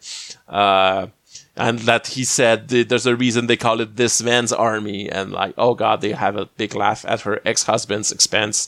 Um, which, calm down, uh, Kavika. She's ex-husband. Janet Fraiser is not currently married. Still have a shot. Um, um so, um. When, when I was, what was this? ninety-six ninety-seven yeah. ninety-seven so when I was fourteen uh-huh. so. You had a shot with this thirty-year-old woman who's now in her fifties yeah. Um, um so uh yeah so yeah so the, the the fact that Carter says that she she always feel apart from the guys because she's the girl, this is where Fraiser gets a little light bulb above her head and says, I have an idea of how we can get out of here. And this is th- oh God, it's so bad because um, she she goes like, so if Hathor is using pheromones, that means that everyone here is horny, right? And like she she does a little face when she says that, like, if you see what I mean. And Carter says, oh no, what are you thinking about? And like we cut from away from there for now. And oh no is right based on what's gonna happen. Uh, but we get another real weird scene before then, because uh, Hathor has called O'Neill over to her room now. Um, and O'Neill, yeah, he's starting to snap out of it, because, like, he says, he, he says he, he's starting to go, wait a minute, it's kind of weird what's been happening around here. Um, maybe we need to, like, put a break on everything. Like, he's not quite up to, hey, put a gun on her, she's a bad guy level, but he's starting to uh, break out of it anyway. Uh, And, like, Hathor is just trying to compliment him and says, ooh, Daniel says you're the, the strongest person here, the best warrior we have on, on this planet or whatever. And ha- O'Neill's like, yeah, yeah, yeah, I really appreciate the compliment, but could we talk about the fact that you just put all the ladies uh, under S N S L? Um, but, like, before he can keep talking, she blows more dust at him. Uh, and, like, she keeps up the seductive act, and he goes uh, blank-faced once again. Um... And she starts unbuttoning his shirt, and we think, oh, they're they're about to get to sexy times too. She wants his code of life from his uh, from his juices also, but that's not what she's she wants from him, because she like rips off a panel on her dress that reveals a weird bikini that she has on underneath with like some metal framing that's holding. Uh, like a thing on her belly, like it's a, it's a round, it it looks a little bit like the hand devices. It's a glowing round thing that's on her belly, and like she just like uh she she's unbuttoned uh, O'Neill's shirt, and she like hugs him real close and just sticks her that thing right up to his belly, and she really dramatically like so the, it's it's like she plays it erotically, like they're having sex, but she's just like hugging him and holding him close, and she says really slowly to build up the tension, hey, don't worry, it's gonna be fine, you're gonna love what I'm doing to you, which is, and like she stops just in time to for him to fall off of her, and like she switches to Goa'uld voice as she says, Hathor's first new Jaffa, and we see that he now has a Jaffa pouch in his belly, so that thing is like, I guess, a Jaffa-matic four thousand that she has on her belly at all the time, that she can use to hug people and turn them into Jaffa for some reason. But, I guess but this only, yeah? only if she gives them a deeply sexual hug. Yeah, yeah, yeah. It has to be real close. It has to be real sexy.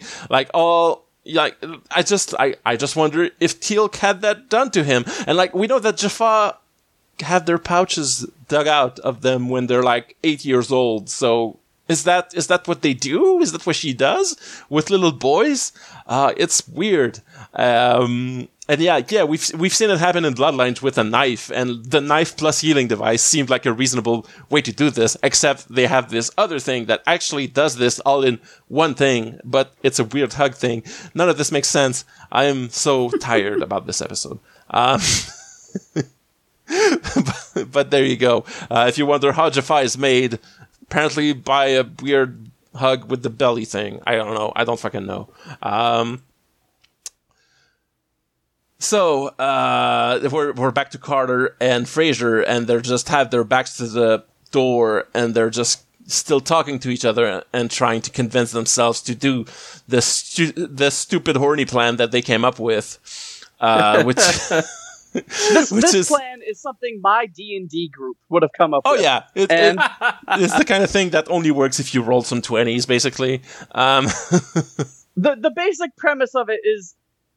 Like, all right, so if they're all under pheromones, then they're all uh-huh. extra horny, and we can use uh-huh. that to our advantage. Uh, Cause, yeah, because we're Doctor women, Fraiser yeah. And, and Captain Carter, uh, these men are always horny. I'm just here to tell you. It doesn't matter if there's pheromones. Yeah. The plan always works. It always yeah. works. It could be a guy who just jerked off three times, had, like, a full pot of coffee, and is very currently angry. Like, he he's he's listening to a right-wing podcast uh, in his earbuds right outside your door. And now, like, you knock on the door and say, there's five women in there who are very alone and want you to touch their bodies. And he would turn right around and go, oh, yeah, who?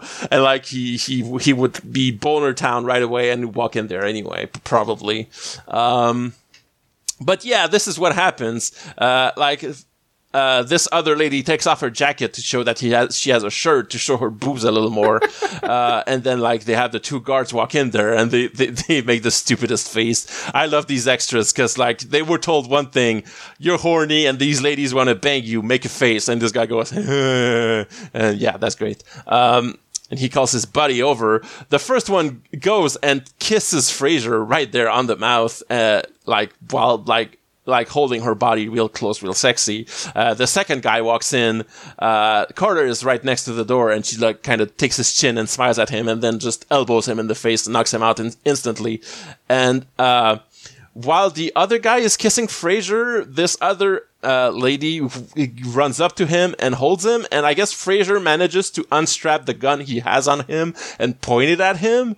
Uh, the, the the way it's cut is very confusing, but uh, I guess yeah, she she just disarmed him. Uh, Fraiser and Carter each have one of the guns from the guards, um, and that's it. That was the plan. Now they can uh, put the guards in the cell and walk out.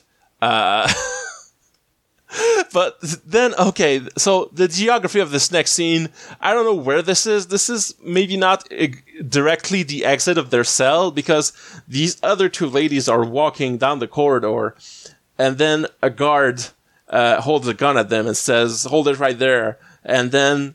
Like, the other extra lady uh, sneaks up behind him and knocks him out with the butt of her, butt of her rifle. And then Hammond pops out behind her and holds his pistol at her. And then Carter pops up behind him and knocks him out with the butt of her rifle. I thought... I thought it was going to go one more time. I thought oh, they were going to try to do the rule of thirds. Yeah, there, there, there, sh- there should have been, like, Teal'c and... Te- no, sorry, Teal'c is still in his... in his cell. They, they they should have done the Sideshow Bob Rake scene with it, with, with having the first ladies come back up in the back after this. Let's just keep it going. This episode is bad enough. Just make a really silly scene like that. Why not? Uh, this is like that meme with uh, that's in the church with like people yes. holding guns at each other and the sniper that, up. That's uh, from, like That's from Person of Interest. Yeah, there you go. Person of Interest. Um Uh, so yeah, uh, Carter says, "Ooh, she, she she feels bad about having knock out, knocked off Hammond," and she she's like, "Oh well, there goes that promotion." Uh, and Fraiser says, "Ah, don't career. worry." Yeah, yeah, there goes my career. That's what she says. And uh, Fraiser says, "Ah, don't worry about it. I'm a doctor. I can fix him up." And Carter's like has a funny line when she says, "Great, so then he can press charges on me." Uh, pretty funny. Once again, gotta take uh, the last word we can get him when it's not at the expense of this show. Uh, so they're right in front of Teal'c's cell, and uh, I guess the first guy that was there was the guard of that cell, because Carter picks up the keys from him and unlocks, uh, lets, lets Teal'c loose. Uh, he walks out of there, they have a gun for him, she hands him one, and they go, alright, uh, Plan B, I guess, which is the same as Plan A. We go back to the shower room and just point guns at Hathor, I guess. Because uh, it's literally, they, they do the exact same thing as before, only this time the tub is full of wriggling, gross Goa'uld babies, and also it's yeah, steaming green. Um... It's real gross. And uh, O'Neill is uh, passed out on the ground uh, next to the tub because, like, he's mid-process of being turned into a Jaffa at this point. Um, and uh, Carter walks up to him and takes his heartbeat and, like, oh, so, so he's not dead. But then she's like, what is going on? This is a tub full of Goa'uld. And then we get a close-up on it, and it starts to bubble up, so they go and hide. And then the the worst shot of this episode happens, which is... Maybe... Maybe the worst shot of the series so far. God, this yeah, is so bad.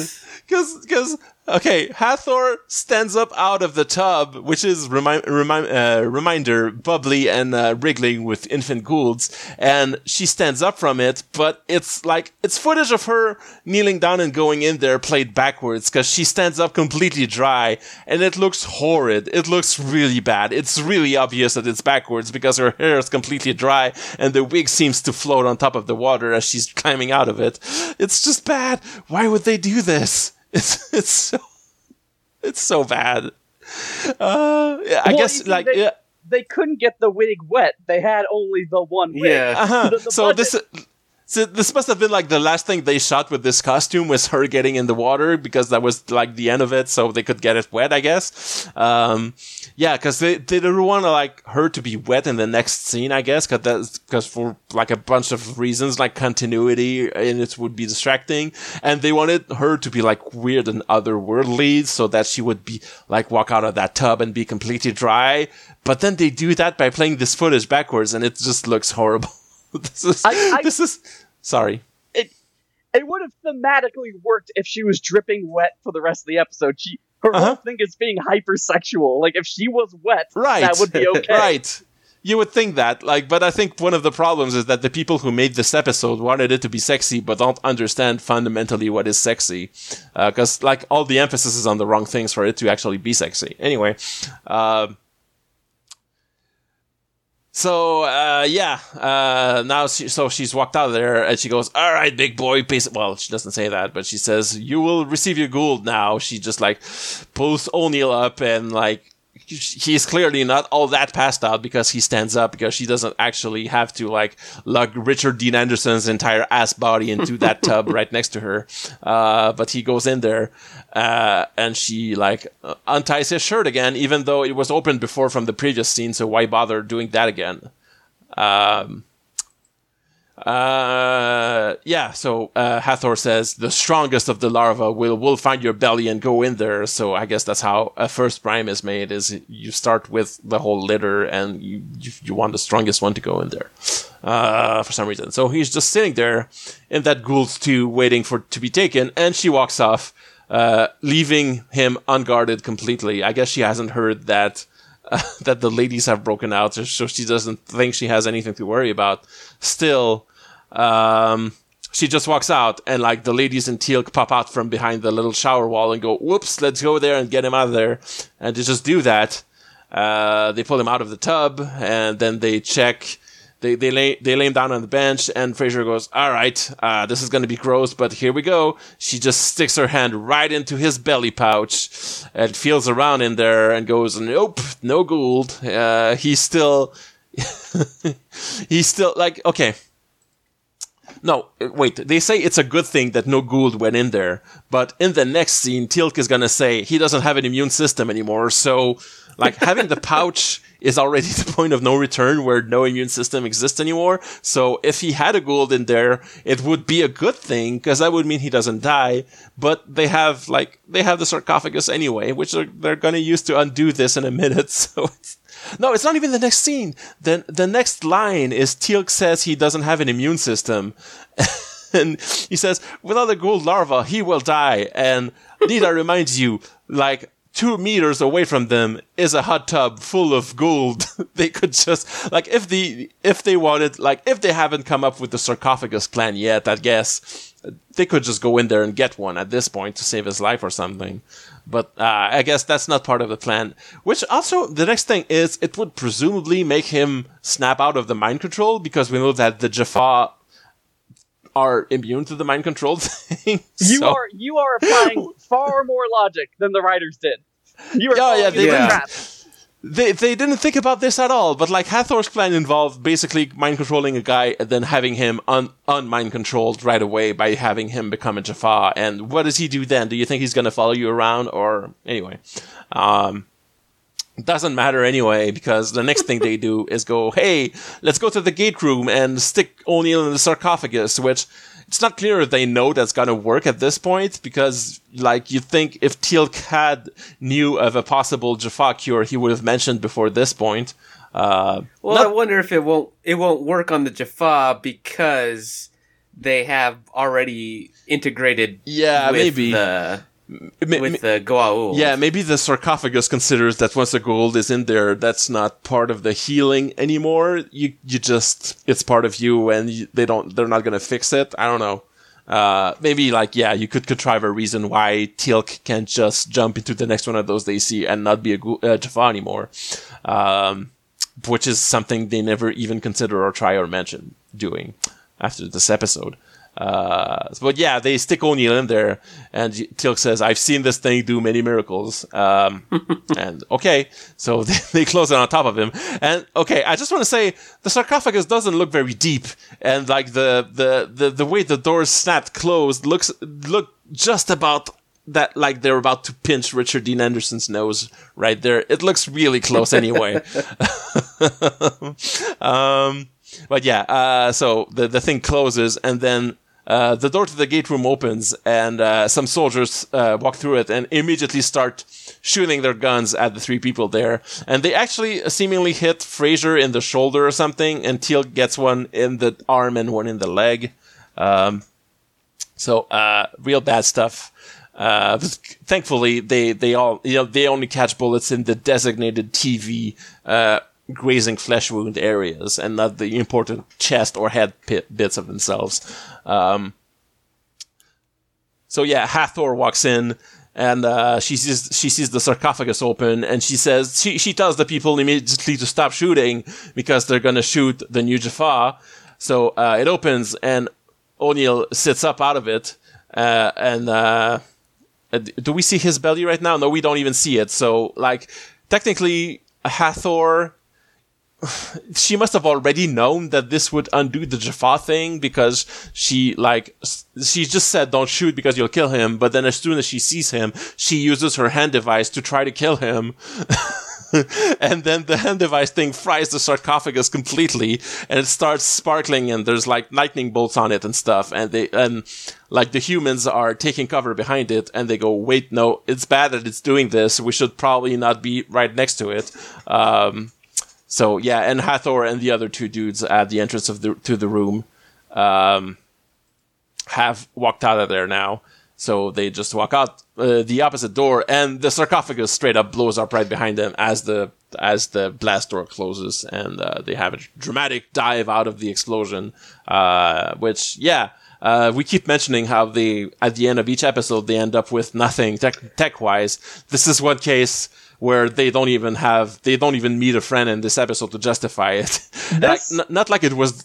Yeah, I, go ahead. I legitimately thought, like, okay, so at least they're gonna get something. They got a whole hot tub full of crawdads, and they got that, you know, they got the rejuvenation tank, and then that goes up, and then they've killed yep. every single one of the Goa'uld spawn things. Uh-huh. And at that point, yep. this this season is starting to feel a lot like a cock tease. I'm just gonna say it. Yep, yep, it's, yep. It's making it, it's me a, it's a angry. Lot. It's a lot of going up the down es- escalator. Um, but yeah, uh, the, the excuse I cooked up about meeting friends doesn't even work for this episode. Uh, they, they get nothing. They get, they get less than nothing in this episode, because like Hathor is set free and, uh, off to roam and rampage in the universe after this is done. So this is a, a absolutely a net negative, this one. Um, now I do have a question. Yeah. If if someone was going through the series, could they skip mm-hmm. this episode entirely? So, I think so.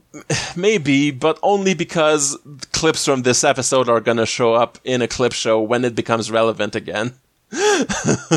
But you, you could you could put it together. I mean, it's technically an arc episode because Hathor is a recurring character, but it's bad enough that like I would feel bad missing it. And by the time a Goa'uld Queen becomes relevant to the plot, they're going to explain Goa'uld Queens again, and it's going to be different anyway because they're going to realize at one point that the life cycle as established in this episode has a bunch of like logic holes in it that don't work, and they're going to come up with some more details anyway, so it's like you're not missing much.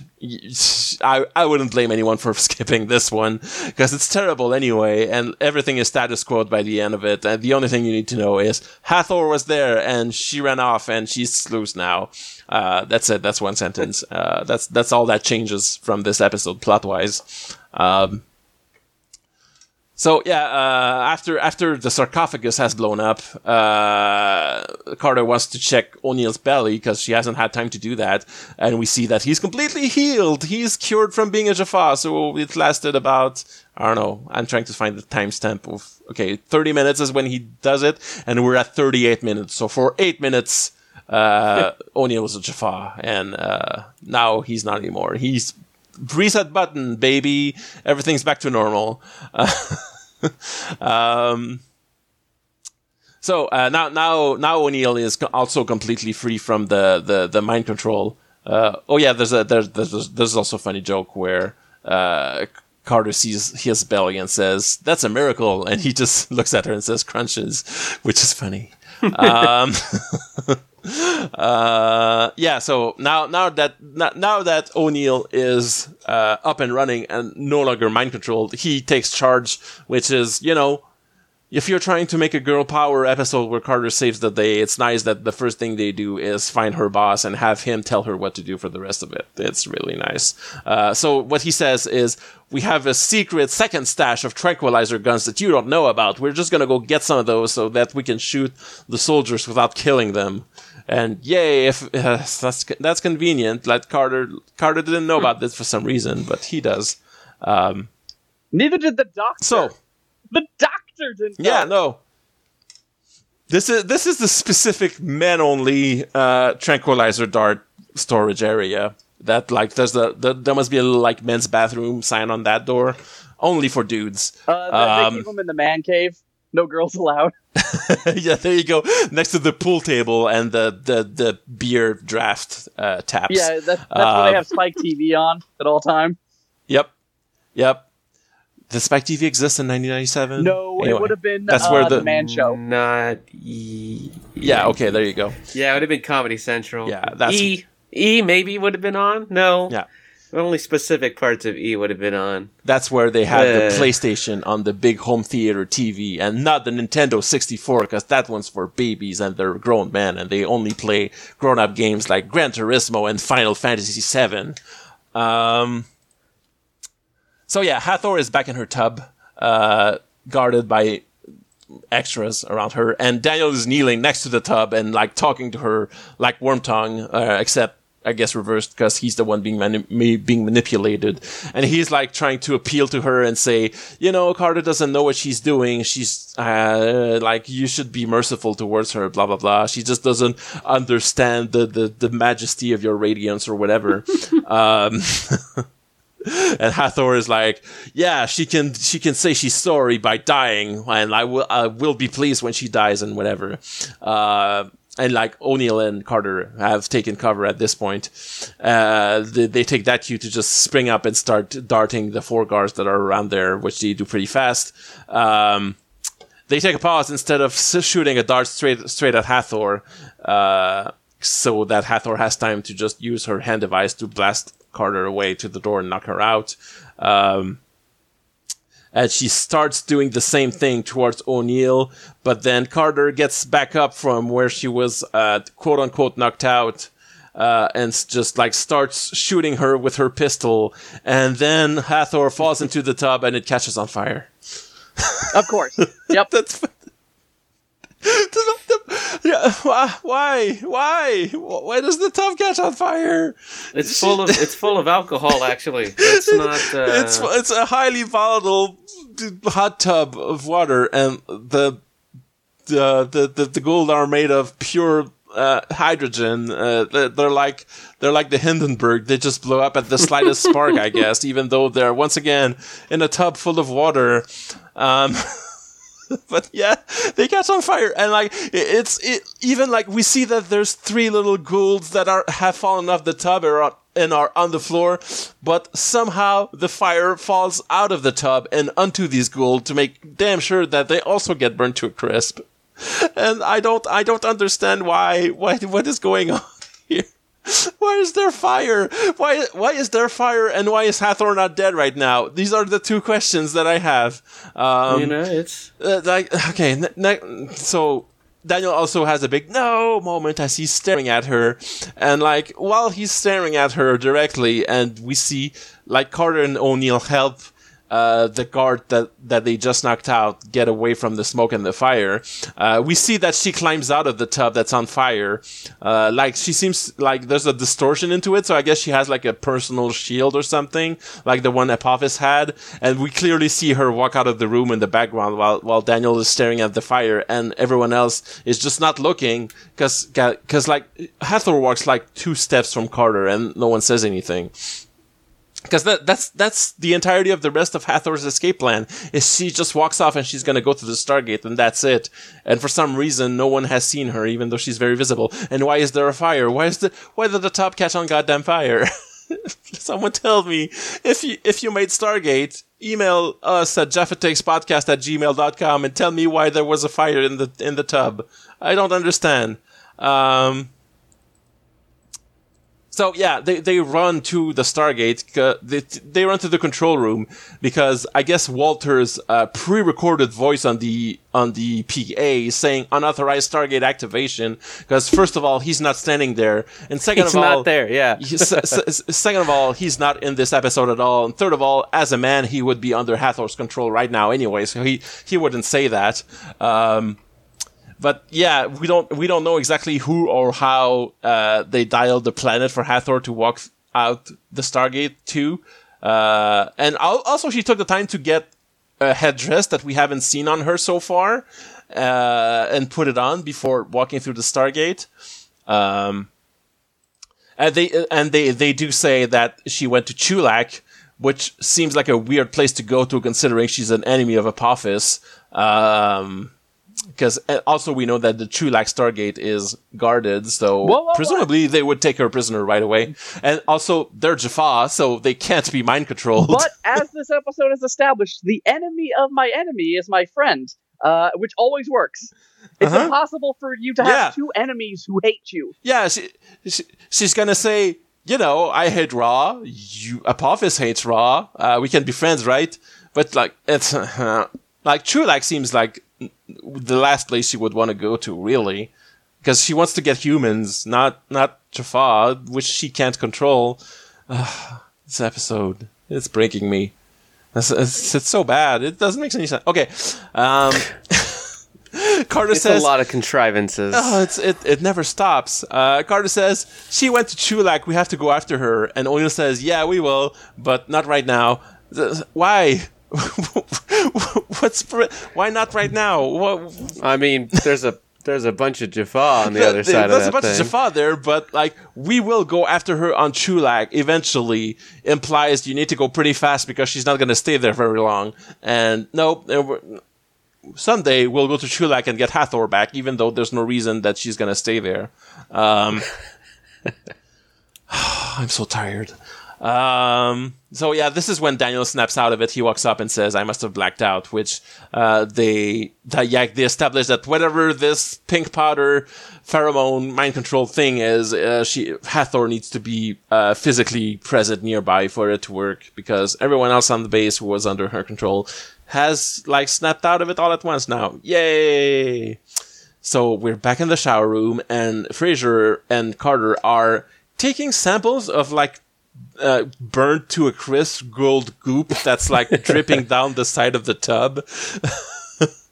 And they say, huh, we're hoping there's some D N A in there, but not not much we can use there. If it burned, uh, like fire has a tendency to destroy D N A. And Daniel says, and if you find some D N A, don't be, basically don't be surprised if you find a bunch of mine in there. they, they, they, all kind of, they, they all kind of stare at him like, uh, gross. Okay. Uh, Um, and then like, uh, okay, Hammond walks in and Carter thinks, uh, he's about to yell at her for knocking him out with, with that rifle earlier on, because he has a bandage on, on his neck. And Hammond, of course, like, as if you would even for a second believe that he would be mad at her, says, uh, actually, you both get a medal because, uh, you saved us and we were all dumb shits even before we were mind controlled, actually. So thank you for saving Earth, y'all. Um... That's it. That's the end of the episode. I guess, yay, Carter gets a medal. She finally gets that recognition. Like, she's breaking that glass ceiling, everyone. The, the misogyny solved. No more sexism. Well, at least it was the first season. Yeah. oh, it's it's over. Hathor is over. It is. There's, it is. There's light. There's still goodness in this world. Um... Yeah, uh, next episode is Singularity. Uh, yeah, Kavika, it's, it's Singularity, the next one. It's, it's flipped in the, on the D V Ds. Uh, but yeah, uh, this is like, next episode is once again a Carter centric episode, but it's much better. Uh, you'll see when we get there. Singularity. No, it's just, it's just flipped a little bit. Yeah, I think like Singularity and Korai are flipped on the D V Ds. I started paying attention to it also because I have the Blu-rays, and uh, then like Tin Man and uh, Solitudes is also flipped. Um, Weird. Anyway, uh, yeah, I'm tired, but it's over. Uh, yeah, it's, Hathor, it's as I over. said, uh, she she escaped. She's gonna be back uh, when you least expect it. The, the the moment where she does come back is actually a nice twist. So uh, of of Hathor's three appearances on Stargate S G one. This is the worst one of those three episodes by a country mile, so you can take some comfort in that. Uh, she's not even, like, as far as I know, she's not even gonna pull the mind control stuff next time we see her anyway, so we're safe, everyone. It's over. Um, uh, Jaffa Takes is the Twitter where you can check out... Uh, Wait, I, f- I lost the thread. I'll find it again. Uh, where you can check out on uh, Saturday or Sunday where I put up a tweet that says, ask us questions about blank, blank, blank. And you can go on there and ask us questions about whatever I said. And then we'll read them on this podcast and answer them. Uh, and we have a couple this week. Uh, the first one from a uh, friend of the podcast, Chinchi McChilla, a k a. Zach, from other episodes earlier, asks... Uh, Poison Ivy is a sexy villain named after one of the least sexy things that can happen to you, which is Poison Ivy rash. This is extra weird because most because most Batman villains have very accurate names. What are some other villains whose whole theme slash name is misleading? And I kind of feel like Zach is feeding me the answer here because I'm also on Teenagers with Attitude, uh, the Power Rangers podcast that he hosts, and we just got through an arc where a villain is named Treacheron, and Treacheron's main his his main his main character trait is undying loyalty. No. the, the, the, the, Yeah, the, the main thing about him is that he doesn't betray anyone and he's put in jail uh, because of his uh, loyalty. That's fantastic. You know what? I mean, I gotta I gotta disagree on the Poison Ivy thing though, uh-huh. because like it's a villainous it's a villainous name. Yeah. Like she's not sexy because she wants to have sex. No. Yeah. With people. Uh-huh. She's she's she's sexy to ensnare them. Right. Because like, I, I feel like in the Poison Ivy mythos, the fact that she's the dangerous plant lady definitely came before the she's a sexy seductress angle. Uh, I mean, it can't have been very, very far behind because she's female and she's a comic book villain from the Silver Age, I think. So uh, it's not, it's, you know, but yeah, you, you're right. That, well, I mean, the the point still stands that if you think about it for a second, you go, yeah, that's a plant that itches when you touch it. But, I mean, if you touch Poison Ivy, you get, like, you die from kissing her and stuff. Uh, so, I guess I guess the theming Sometimes. works there, too. Um, uh, but, like, yeah, correct. Poison Ivy is not a sexy plant, if that's what you're thinking of. Uh, I mean, like, the, the rest... Batman, I don't know if... Sorry. Pretty, like, the names are pretty honest about what you're getting. Like, Mister Freeze, he's gonna freeze you. Right. He's, yeah. he's, he freezes you. That's the right. Scarecrow, he's gonna scare you. I mean, there's there's not much. Yeah, the, the, you don't see many crows, and like the Scarecrow tends to like appropriate crows as a motif, and you might think that as the Scarecrow, he would be far away from using crows uh, to represent himself. But uh, whatever, uh, like kind of like Daredevil. I, I I always thought it was kind of weird that Daredevil. Like, the name implies that he's opposed to the devil, and the fact that he's a hardcore Catholic, like, fits in with that, but he visually takes the appearance of a devil, so it's, it's there's mean, kind of a, like, contradiction there, I guess. That's always kind of bothered me. There's a joke online that if you described the, the personalities and the abilities of Daredevil and Batman, and then asked someone to identify which yeah. is Daredevil and Batman, they would they would not be able to. Like, one character uses echolocation. Yeah, you're right, because... Uh, yeah, you're correct about that. Um, I don't know if I can think of any other examples of someone whose name is opposite of what uh, what a description of them would be. Uh, it's, it's a very specific ask, which, like I said, uh, feels like it was uh, tailor-made to for to get me to talk about Power Rangers. Uh, um, Aurora Borealis asks us, how much money would I have to throw at the History Channel to make a fake Ancient Aliens episode about the Stargate and various Goa'uld activities on Earth? Uh, you would have to throw a hell of a lot of money at them because it, they would have to license the Stargate rights from Amazon to do this. But who does the History Channel belong to? I have to look this up now. History Channel. It's just called History now? No, wait, I don't want... It's, All right, I History, think so. Uh, owner, A and E Networks. Yeah, which is uh, owned by half by Walt Disney and half by Hearst Communications. Okay, so there's no corporate ownership that that it, uh, lines up to Amazon there. It, so yes, it would be cheaper for you to just film something in the style of the History Channel. Uh, yeah, yeah. That, that would be the more yeah about Stargate. Uh, I guess you could you could take you could take your camera phone. Mm-hmm. And walk through a museum uh-huh. and just, you know, slowly pan and uh, like, with some with some filters. Yeah, it, and it then just about, splice that in, narrate over it. Yeah, there you go. Like film some mummies and sarcophaguses and like that that Egyptian board game with the sticks, and like just put a voiceover over it that says ancient Egyptian stuff or Goa'uld stuff. Uh, who knows? We don't know, but we know it's not aliens, but it might be aliens. Uh, et cetera, et cetera. All those memes. Um, next question and last question. What's the funniest way to snap out of mind control? Uh, I mean, like the the the, whole, the old Looney Tunes standards uh, apply here, I guess. Uh, getting an anvil in your head is pretty funny. Yeah, uh, yeah. I don't know if I can think of a, a different one. I, God, what do I even? There, there's a, there's another mind control thing later in Stargate that uses a gas and like a prick. I forget what it's about. There's there's something about you need to prick someone on the neck with a needle that puts mind control stuff in them, and then there's some kind of gas that snaps them out of it. It's like they tried to make it to make a mind control thing that was less ridiculous than the one in this episode. It's not really funny. It's just another thing I'm, I'm thinking of. It's it's like. I don't know, like, if you, if you like to snap out of mind control, you usually have, like, two routes you can so, go. There's, like, the realistic one, which is, like, cult deprogramming, which is, like, basically uh, psych- sh- shock psychotherapy. And the other one is the fantasy uh, slash fiction way, which is get hit on the head and you snap out of it, I guess. Yeah. I mean, there's a um, third way. I don't know. Uh, the, yeah. the appeal go to ahead. Friendship, in which you just talk to the person and oh, hope yeah. they snap out of it. Yeah, remember we're friends? And this happens like maybe half the time I feel in fiction. There's like a fifty-fifty odds of that working out. Uh, but usually you, you try that when you're desperate and you're like, that person is about, he's holding a gun on you and about to shoot you. Uh, in terms um, of my favorite, uh, it would be playing a song mm-hmm. uh, that someone has a, a connection to. That is yes, easily my favorite. Yes.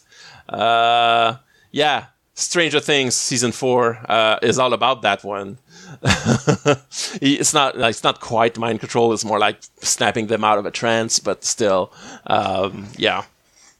Which I guess is kind of a form of mind control in a weird way. Um, all right. Uh, so, like I said, if you want to send us questions, check out our Twitter at JaffaTakes to uh, ask us questions on there to get them read on the podcast. You can also send an email to jaffa takes podcast at gmail dot com. Uh, I always check that, but uh, yeah, I, I don't get much on there. But if you want to be the first one, go ahead, go right ahead. It can be you. Uh, you can also uh, join the uh, Audio Entropy Discord uh, server, which has a Jaffa Takes channel on it. Go on there and chat with us and have fun Stargate conversations, where we also sometimes uh, argue about the relative quality of different Star Trek series. It's always a fun time. Uh, you can also check out my personal Twitter account at The Real Simban, where I post about sometimes Stargate, but a lot of times other stuff. Uh, you know, like I have a strong running theme for that Twitter anyway. It's mostly just stream of consciousness and being too online. Um, Kavika, uh, anything you want to say? That's about anything except Hathor to get us out of this. Uh, no. Really put you on the spot there. I'm sorry. uh, yeah, no. Uh, shit, I don't know. Star Trek's coming back, I think. Yeah, uh, Lower Decks uh, is... starting its yeah, Lower uh, third Decks is season coming back. Next uh, week. Watch that. Yeah. Uh, if you if you like Star Trek, yeah. you'll you'll probably like it, and if you've never watched Star Trek, mm-hmm. you might still like it. Yeah, L- uh, yeah. Lower Decks is it. like I, I thought I thought like my, my opinion of Lower Decks was that it starts off kind of rough, but it finds its footing at some point in the second half of the first season, and then it's great. Uh, like I, I've seen a lot of people say lately that they actually liked it from the start, which is hey, good for them. Um, I liked it. I liked it from the start. Yeah, there, I, there you I, go. I think that it. If you, for me, someone that really loves Star Trek, mm-hmm. like to the like, I, I grew up with the technical manuals. Mm-hmm, like mm-hmm. I, I had them. I read them. Yeah. Uh, uh, I know that. Uh, uh, warp factor is a, is on a logarithmic scale. Yes, yes, yes. Uh, like it, it's made by people that love Star Trek. Mm-hmm. Oh yeah, for sure. It's uh, made like the, uh, the, but can also laugh at laugh at how ridiculous it can be sometimes. Yeah, the the the showrunner of Star Trek Lower Decks is the guy that ran the Twitter that was something like T N G season eight, which just posted pictures of fake future T N G episodes that didn't actually happen. And he got the job to run the the Star Trek comedy from that Twitter account. And he's pretty That's cool. So funny. Yeah. Uh, Lower Decks is the kind of show that is at its best if you're deep into Star Trek and you understand all the references, because they do have some pretty deep cuts in there. Like the, there's a joke where they prank call the Skin of Evil from the episode Skin of Evil. Yeah. And it is so funny if you understand the reference. It's, it's a little Family Guy, I guess, but it's it's it was right up my alley. It was one of the funniest things I've seen on T V, uh, besides The Rehearsal lately. Uh, Also, The Rehearsal is one of the saddest things I've seen on T V now, because uh, that season is over and it goes places if you haven't seen it. Um, second season confirmed, though. Yeah, I saw that. They, they confirmed the second season like the day of the season one finale, which is good. Uh, God, God help us all, though. That Nathan Fielder, he... he he's going to ruin lives at some point, if, if he hasn't already. Uh Poor Remy. I hope Remy grows up right, god damn it. Um, Jimmy Dean, any other things you want to talk about or other T V shows? Uh, I mean, not not too much. I, I finally watched all of the Watchmen miniseries on H B O. I mm-hmm. sat on that for a couple of years. Uh, yeah. Uh, good stuff. That was a good yeah. miniseries. It's good. Um, I I feel like the end is a little too easy in that show, because it, it, like, the they're... the. They didn't want to keep it going for a second season, so they wanted to really conclude the story in that one. And I feel like the conclusion they they chose is a little too neat and cutesy for the kind of story Watchmen is. But besides that, that's one of my few reservations. I think that show is great.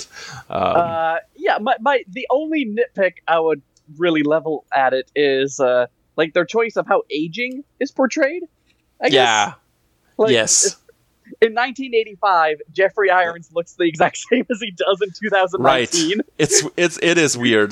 It's for sure. You you, you almost wish, like, because they didn't want to be associated with the movie, and I understand that, but they they they should have just cast the guy from the movie to play the flashback scenes of Ozymandias. It would have been you know, it would have been cute, but it would have been more consistent. Yeah.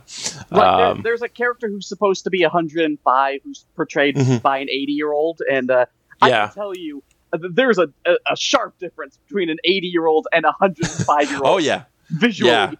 Yeah, speaking of that, Sandman has has some of that too, but in that in that show's defense, it's like uh, occult assisted uh, people. Like there's there's characters on Sandman that are over one hundred years old, and they're played by actors in their fifties and sixties. Uh, but like in that case, it's uh, it's because there's some dark magic stuff uh, keep, keeping them alive longer than they should be. Um, uh, yeah, yeah, that's, uh, that's it on yeah. my end. Okay, thank you. Uh, yeah, and uh, yeah, like uh, yeah, watch watch all these other T V shows and forget about Hathor.